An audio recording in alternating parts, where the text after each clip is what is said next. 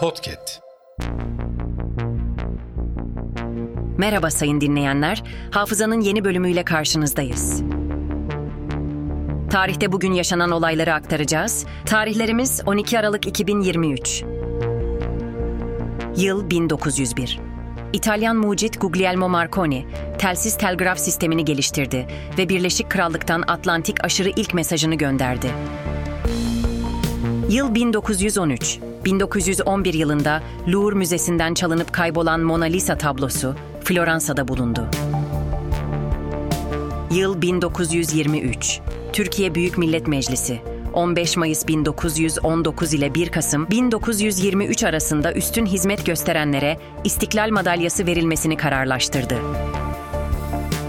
Yıl 1948. Süleyman Demirel Nazmiye Şener ile evlendi.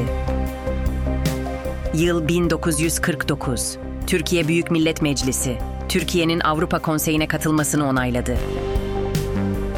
Yıl 1997. Recep Tayyip Erdoğan davet üzerine gittiği Siirt'te, miting sırasında okuduğu bir şiir nedeniyle Diyarbakır Devlet Güvenlik Mahkemesi'nde yargılanmaya başlandı.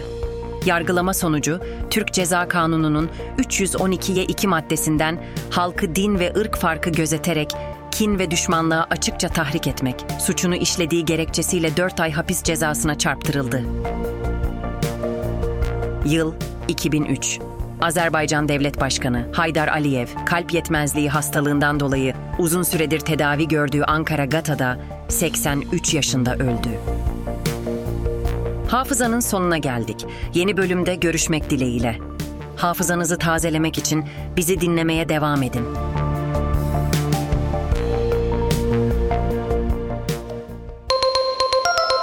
Podcast.